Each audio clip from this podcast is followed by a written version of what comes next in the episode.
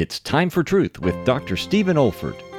Today, Psalm seven, the relentlessness of slander.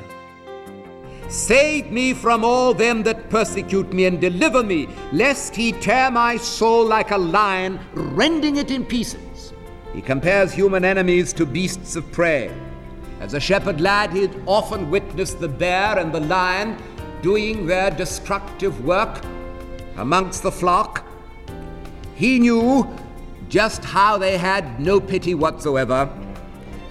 And he equates such tearing and rending animals to those who slander the accusations of men. Verse two, while there is none to deliver.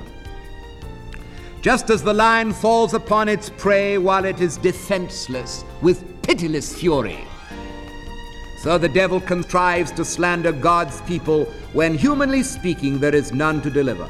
That's why David exclaims, "O Lord my God, in thee have I taken refuge."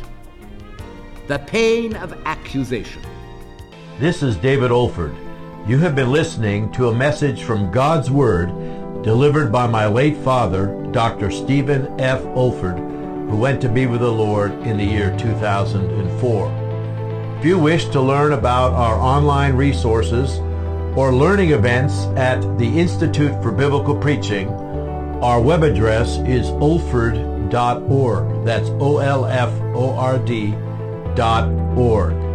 You also may want to benefit from our online video training on expository preaching, which can also be found on our website. Thank you so much for listening.